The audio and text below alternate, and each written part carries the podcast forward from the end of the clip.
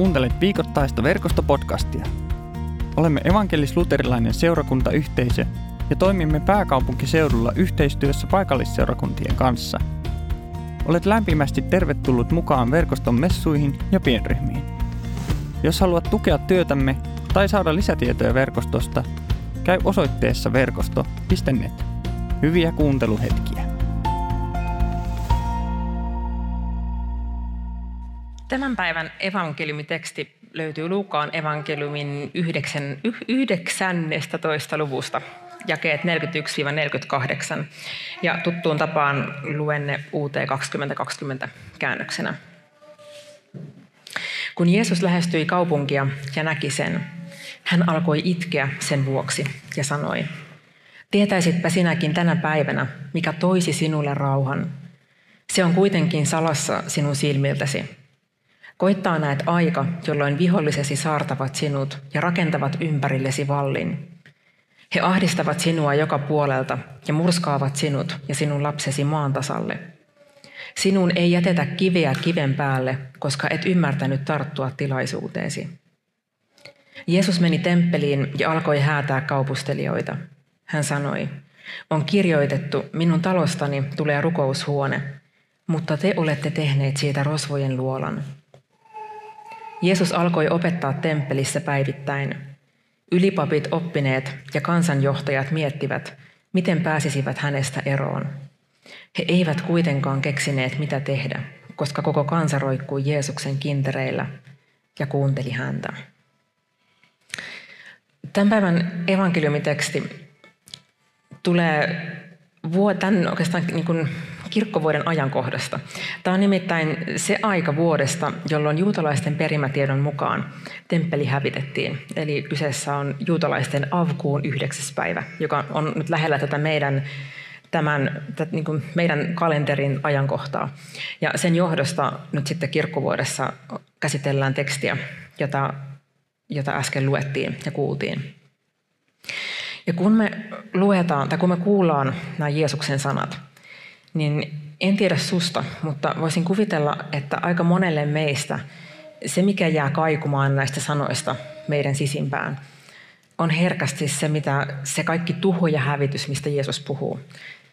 Hän sanoo, että sinu, äh, sinun ei jätetä kiveä kiven päälle. Vihollisesi ahdistavat sinua. He murskaavat sinut maan tasalle. Ja tästä tulee itse asiassa mieleen myös hävitys, jota me löydetään, kun me avataan, ollaan viimeisten kuukausien aikana avattu sanomalehti ja nähdään, mitä kaikkea tällä hetkellä Ukrainassa tapahtuu. Siellä on paljon paikkoja, joissa ei ole jäänyt kiveä kiven päälle.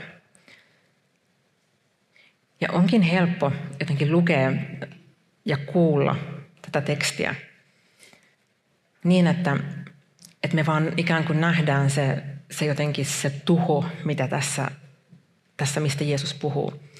Ja ajatella se niin, että e, e, tästä jotenkin, koska se, se on niin värikäs kielikuva, jota Jeesus käyttää, niin herkästi se ajatus, joka tästä syntyy, on se, että, että Jeesus on jotenkin vihanen. Hän on ikään kuin täynnä vihaa ja hän, hän puhuu siitä, että, että, että te olette epäonnistuneet, te onnettomat. Ja tämä siitä seuraa. Jeesuksen kasvot ei ole vallottajan kasvot. Mä haluan ottaa tähän alkuun yhden kuvan, joka, joka mua on paljon puhutellut kevään aikana ja varmasti monia muita. Kuva on Ukrainan presidentin Volodymyr Zelenskin kasvoista, kun hän saapuu, saapuu tota niin, katsomaan tuhoja, joita sota on jättänyt jälkeensä – hänen kasvonsa näkyy tässä. Ja me voidaan pysähtyä tähän hetkeksi ja mieti, mitä sä näet näissä kasvoissa. Mitä tunteita näissä kasvoissa näkyy?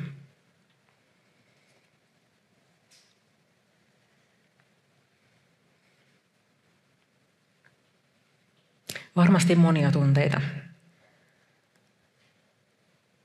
Yksi niistä on suru. Mä ajattelen, että siinä näkyy surun lisäksi myös sellaisen ihmisen kasvot, joka katsoo maata, jota hän rakastaa.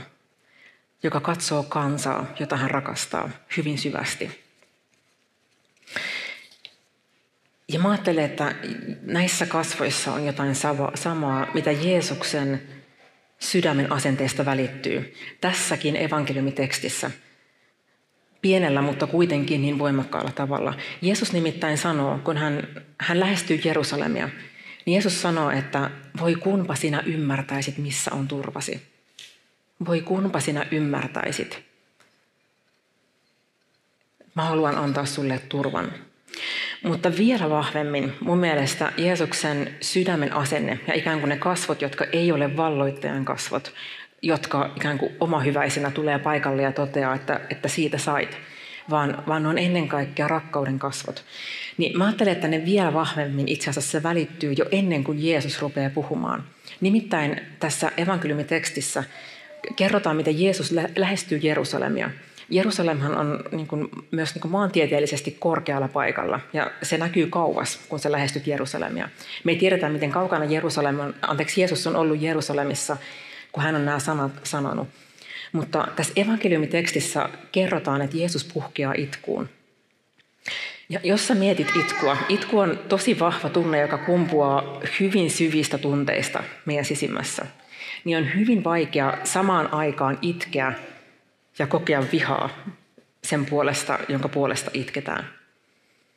Ja itse asiassa vielä tämä itku-termi, jota, jota tässä käytetään Jeesuksesta, se on, se on sellainen kreikkalainen termi itkusta, joka ei ole sellaista niin kuin vaimeaa, ikään kuin sellaista lievää itkua, jos näin voi sanoa, vaan tämä termi kuvastaa äänekästä, hyvin raastavaa itkua. Siinä ei ole kysymys siitä, että muutama kostea kyynel vierähtää poskelle, vaan itku, joka on nimenomaan äänekästä. Ja mä mielenkiinnosta selvitin kaikki kohdat, jossa Uusi testamentti käyttää tätä samaa kreikankielistä itkutermiä. Nimittäin monesti me ymmärretään sen termin jotenkin syvä merkitys silloin, kun me ymmärretään kaikki, kun me nähdään niin kuin se, ikään kuin se konteksti, jossa sitä termiä käytetään. Ja mielenkiintoista siinä oli se, että, että tämä sama niin kuin raastavaa äänekästä itkua kuvaava termi, sitä käytettiin pääasiassa eh, niin kuin eniten kahdessa eri yhteydessä. Toinen oli se, että sä oot juuri menettänyt joko lapsesi tai jonkun läheisesi.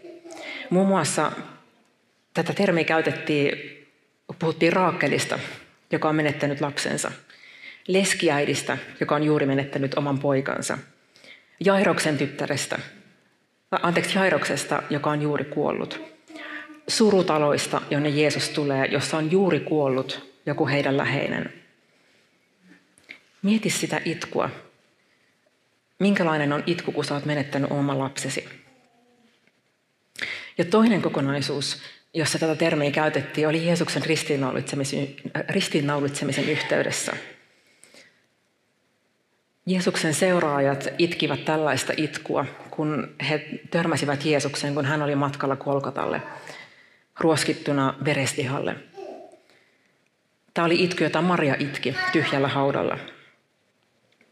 Ja kaksi ainoata kohtaa, jossa, jossa tämän lisäksi käytettiin tätä termiä, oli Pietarista, kun hän kieltää Jeesuksen. Ja, ja me luetaan, että hän puhkesi katkeraan itkuun, kun hän kielsi Jeesuksen kolme kertaa. Ja toinen oli, puhutaan tästä syntisestä naisesta, joka oli niin kosketettu Jeesuksen rakkaudesta, että hän, hänen itkunsa oli niin suurta, että se itku kasteli Jeesuksen jalat.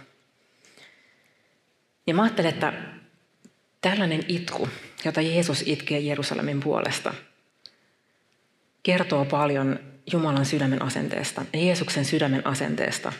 Tässäkin tekstissä, jossa me niin herkästi nähdään Jumala ikään kuin jotenkin meidän, niin kuin olevan meidän vastapuolella – ja itse asiassa silloin, kun me kadotetaan näkyvistä Jumalan rakkaus, pelko valtaa meissä tilaa. Ja kun pelko valtaa meissä tilaa, niin me aletaan nähdä Jumala, ole, Jumalan olevan vastapuolella, eikä meidän, omalla, niin meidän puolellamme. Silloin Jumalasta alkaa tulla isä, jota pitää, jotenkin, jota pitää pakoilla tai jonka edessä täytyy olla peloissaan. Ja itse asiassa pelon ongelma onkin juuri se, että pelko saa meidät ajattelemaan, että Jumala on mua vastaan, kunnes mä muutun, kunnes mä kykenen jotenkin vakuuttamaan Jumalan, että mä oon rakastamisen arvoinen. Tai Jumalan ajatukset musta muuttuu sitten, kun mä muutun.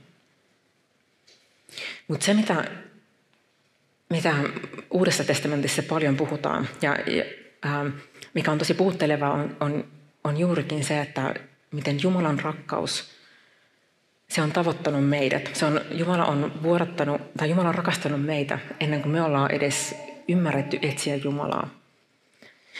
Johannes kuvaa sitä tosi hienolla tavalla omassa kirjeessään, ensimmäisen Johanneksen kirjeessä, luvussa neljä. Juurikin tätä pelkoa, joka valtaa rakkauden, tai joka, ikään kuin jonka edessä rakkaus väistyy, jos me kiinnitetään huomio, tai jos me ei niin nähdä sitä rakkauden syvyyttä. Johannes nimittäin sanoo, että pelkoa ei rakkaudessa ole, vaan täydellinen rakkaus karkottaa kaiken pelon.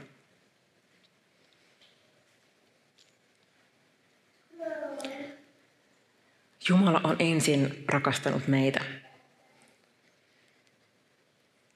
Ja Raamattu on täynnä kohtia, jotka puhuu siitä juurikin, että hän on ensin rakastanut meitä. Ja siihen rakkauteen me saadaan luottaa. Ja mitä enemmän se rakkaus saa meissä sijaa, niin sen vähemmän meissä on enää pelkoa, joka asettaa Jumalan viholliseksi, jonka edessä meidän täytyy pelätä, että vihaako hän meitä vaiko eikö. Ja Mä ajattelisin jotenkin niin, että ihmiskunnan ongelma, tai Jumala on halunnut, Jumala on ojentanut kätensä ihmiskunnalle jo silloin, kun me ollaan oltu merihädässä kuvannollisesti. Me ollaan oltu meressä merihädässä ja me ollaan tarvittu auttajaa. Meillä ei ollut mitään ulospääsyä pois. Jumala on valinnut heittää pelastusrenkaan. Hän antoi oman poikansa, jotta me pelastutaan merihädästä. Ja se pelko, joka meissä saa sijaa, julistaa meille sitä, että Jumala olisi se, joka on ikään kuin potkassut meidät alun perinkin sinne merihätään. Mutta itse asiassa meidän ei tarvitse kuin avata raamattu ihan alkulehdiltä. Me luetaan syntilankemuskertomus, joka itse asiassa hyvin kuvastaa sitä, että ihmiskunta itse on saanut itsensä merihätään.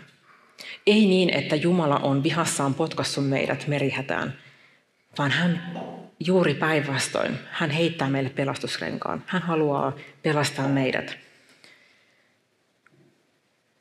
Ja mä ajattelen, että jotenkin tätä kaikkea kuvaa niin hyvin Jeesuksen se itku, Jumalan sydämen asennetta.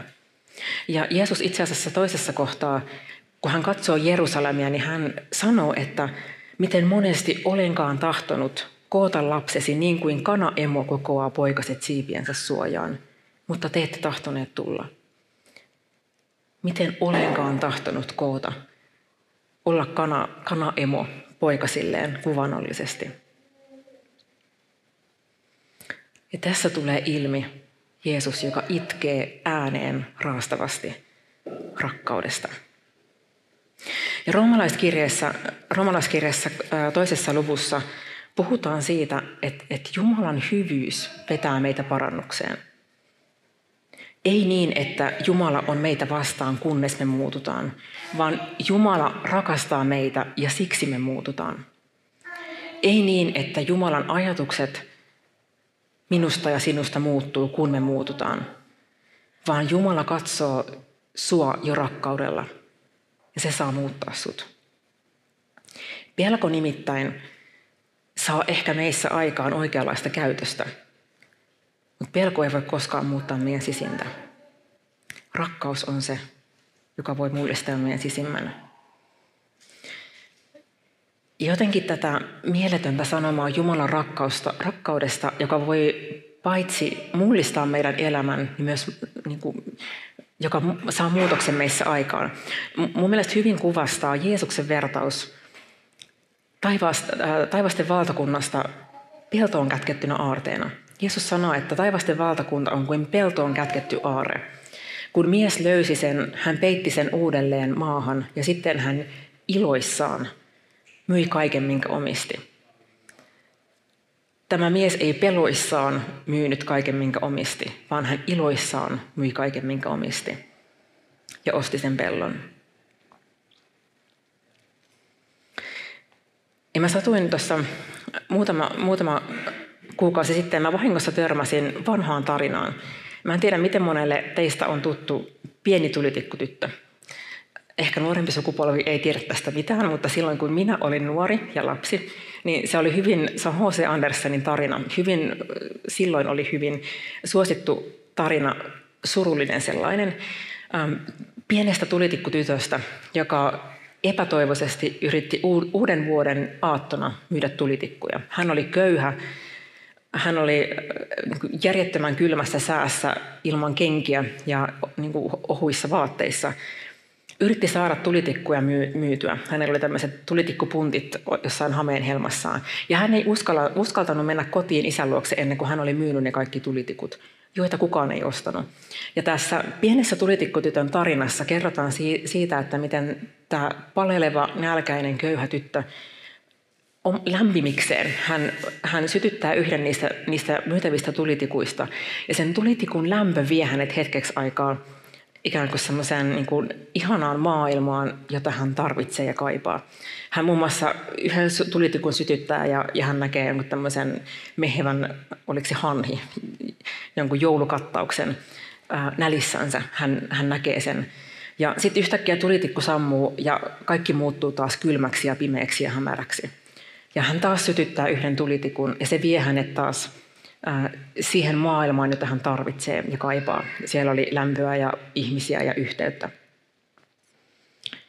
Ja jotenkin mä ajattelen, että joskus meidän kokemus Jumalan rakkaudesta on ikään kuin sen pienen tulitikku, tulitikkutytön niin kuin kokemus, jossa hän sytyttää sen tulitikun ja se hetken lämmittää ja, ja se on jotenkin, se tuo sitä lämpöä.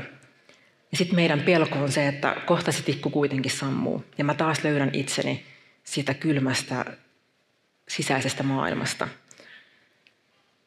Mutta Jumala on tarkoittanut, Jumala on antanut meille oman lapsen identiteetin. Ja hän kutsuu meitä rakkauteen, luottamaan siihen, että tuntupa meistä miltä tahansa.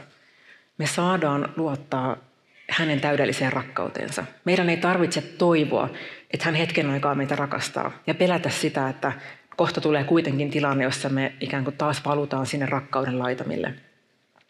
Vaan Kristuksessa Jumala julistaa, hänen rakkautensa on totta joka hetki.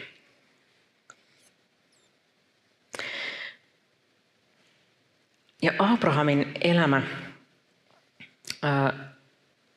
se, on, se, se mikä on siinä paljon puhutellut Abrahamissa, on se, että kun Jumala antoi Abrahamille oman lupauksensa, niin siinä on mun mielestä nähtävissä jotenkin semmoinen eh, niin kuin viite siitä, että Jumala näkee Abrahamin inhimillisyyden. Jumalahan sanoo Abrahamille, että mene, tai niin kuin katso tähtiä taivaalla. Ja kun sä näet, laske ne tähdet taivaalla, sä et edes pysty laskemaan niitä, mutta katso näitä tähtiä. Ja hän muistuttaa omasta lupauksestaan niiden tähtien kautta. Ja mä voin vaan kuvitella Abrahamia jossain Lähi-idän, missä aavikolla ikinä hän olikaan. En tiedä, miten monta pilvistä päivää siellä oli, mutta luultavasti oli kirkkaita, kirkkaita iltoja. Ja mä ajattelen, että, että aina kun Abraham meni iltaisin ulos, hän ei voinut välttyä näkemästä sitä kirkasta tähtitaivasta. Jos olet koskaan nähnyt kirkkaan tähtitaivaan ilman valosaastetta, niin se on huikea. Ja jotenkin Jumala antoi Abrahamille jotain, mikä niin kuin sen kaiken inhimillisyyden keskellä muistuttaa Abrahamia omasta rakkaudestaan ja omista lupauksistaan. Ja tähän liittyy myös tarina mun papasta. Mun mummo nimittäin kertoi, he on jo edesmenneitä, he on, on, tota, on eläneet sitä sukupolvea, jossa rakkauden ilmaiseminen ei ollut kovin niin tavanomaista ja luontevaa.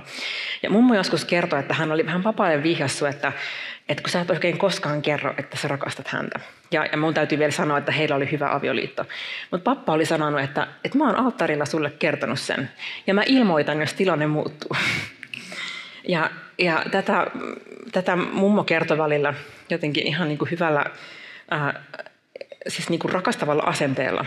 Mutta mä ajattelen, että Juuri tällainen Jumala ei ole. Jumala ei ilmoita, että no mä oon kerran ilmassut sen ja mä ilmoitan, jos tilanne muuttuu. Ja yksi osoitus mun mielestä siitä, miten Jumala toimii meidän kanssa niin kuin Abrahamin kanssa. Että hän haluaa, hän ymmärtää meidän inhimillisyyden ja haluaa muistuttaa meitä omasta rakkaudestaan. Yksi mun mielestä tosi kaunis esimerkki siitä on ehtoollinen. Joka kerta, kun me tullaan ehtoolliselle, se on jotain hyvin näkyvää, visuaalista, konkreettista. Joka ikinen kerta Jumala julistaa meille ehtoollisesta. Tämä veri on vuorotettu sinun puolestasi. Tämä leipä, tämä ruumis on annettu sinun puolestasi. Ja mä tiedän, että kun ehtoollisesta tulee meille tuttua, niin se helposti katoaa se ainutlaatuisuus, joka siinä on. Ja sekin on inhimillistä. Mutta mä toivon, että tänään kun sä tuut ehtoolliselle, niin anna ehtoollisen asetussanojen ja sitten myös niiden ehtoollis, äh, ehtoollisen jakosanojen olla julistamassa sulle sitä rakkautta, joka on todellista. Tuntuisusta miltä tahansa. Anna sen julistaa sitä identiteettiä, joka Jumalan lapsena sulle ja kuuluu. Ja niin kuin Jeesus itkee raastavasti Jerusalemin puolesta ja sanoo, että voi kumpa, sinä ymmärtäisit, että minussa sinulla on rauha. Siihen samaan Jumala kutsuu meitä jokaista löytämään rauhan hänen rakkaudessaan, joka karkottaa kaiken pelon. Ja silloinkin, kun meillä on, me huomataan itsessämme pelkoa, joka yrittää etänyttää meidät Jumalan rakkaudessa, niin me saadaan tuoda itsemme Jumalan eteen ja pyytää häneltä, että hän saa tehdä meissä työtä niin, että se rakkaus, sen rakkauden ymmärtäminen saa meissä vallata sijaa. Rukoillaan yhdessä.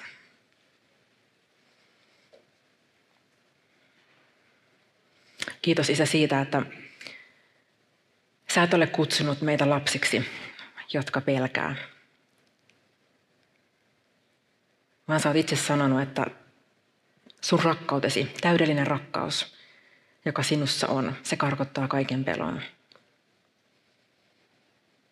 Ja tänään, Isä, meidän rukous on se, että tuon valtavan, käsittämättömän, ihan kaikki sen rakkauden ymmärtäminen saisi vallata meissä sijaa.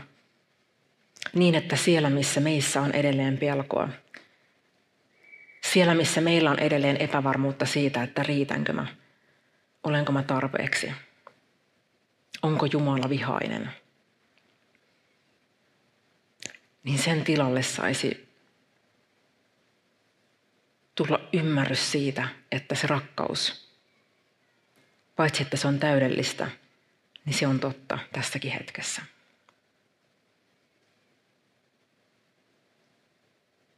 Ja Isä, kiitos siitä, että sä kutsut meitä tulemaan sun eteesi lapsina, jotka luottaa siihen rakkauteen. Ja me saadaan tehdä se myös tässä hetkessä. Isä, kantaa sulle sun eteesi. Kaikki se, mikä meidän elämässä meitä, meitä taakottaa tällä hetkellä. Kaikki ne asiat, joissa me ei olla osattu toimia oikein, tehdä oikein ja tehdä oikeita valintoja. Ja tässä hiljaisessa hetkessä meissä kannetaan sun eteen nämä kaikki väärät teot ja taakat. Ja kiitetään Isä siitä, että sun pojassasi sä julistat täydellistä anteeksi antoa. Kristuksessa Jeesuksessa me saadaan uskoa meidän kaikki synnit anteeksi annetuiksi Isän ja Pojan ja Pyhän Hengen nimessä. Amen. Kiitos kun kuuntelit verkostopodcastia. Seuraa meitä somessa ja tule mukaan verkoston Jumalan palveluksiin ja pienryhmiin. Lisätietoja löydät osoitteesta verkosto.net.